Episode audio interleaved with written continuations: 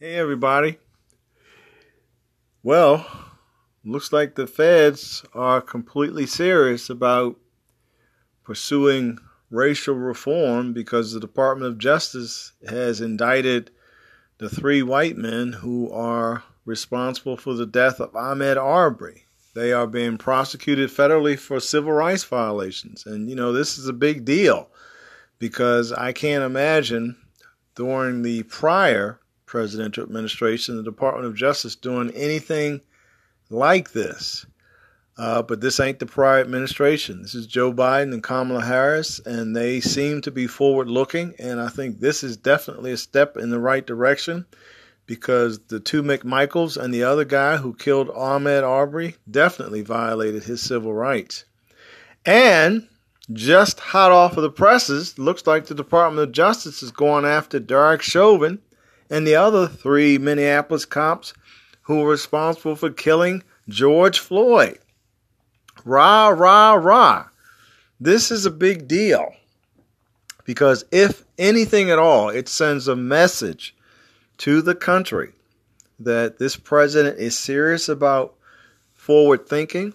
The administration is going to do what it can to ensure that all people are treated fairly and and it means that Derek Chauvin is going to be looking at more prison time. And we're talking federal prison time. You know, the federal criminal justice system is way different from state systems. You know, each state in this country has its own criminal court system, but the federal system is way different. The sentencing guidelines are much more stringent, the penalties are much more severe, and if the feds go after you, they pretty much can get the conviction, and that means prison time.